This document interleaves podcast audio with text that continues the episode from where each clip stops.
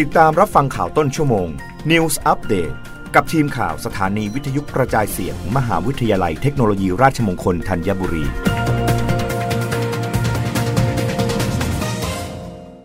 รับฟังข่าวต้นชั่วโมง โดยทีมข่าววิทยุราชมงคลธัญบุรีค่ะ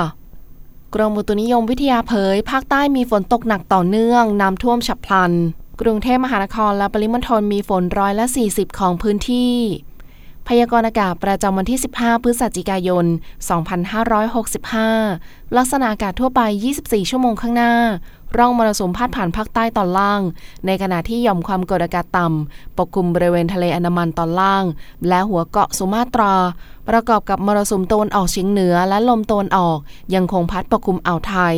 ลักษณะเช่นนี้ทำให้ภาคใต้มีฝนตกต่อเนื่อง และมีฝนตกหนักถึงหนักมากบางแห่ง ขอให้ประชาชนบริเวณดังกล่าว ระวังอันตรายจากฝนที่ตกหนัก และฝนที่ตกสะสม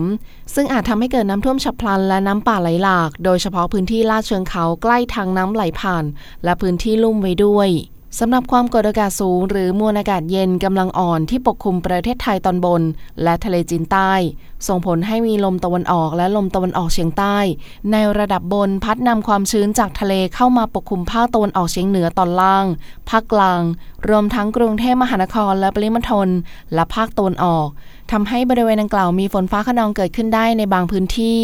สำหรับภาคเหนือและภาคตะวันออกเฉียงเหนือตอนบน ยังคงมีอากาศเย็นในตอนเช้า ขอให้ประชาชนในบริเวณประเทศไทยตอนบน ดูแลรักษาสุขภาพ เนื่องจากสภาพอากาศที่เปลี่ยนแปลงไว้ด้วย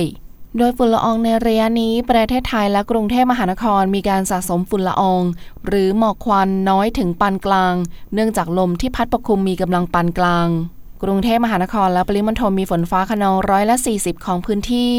อุณหภูมิต่ำสุด 23-25 องศาเซลเซียส อุณหภูมิสูงสุด 32-34 องศาเซลเซียส ลมตะวันออกเฉียงเหนือความเร็ว 10-20 กิโลเมตรต่อชั่วโมง รับฟังข่าวครั้งต่อไปได้ในต้นชั่วโมงหน้า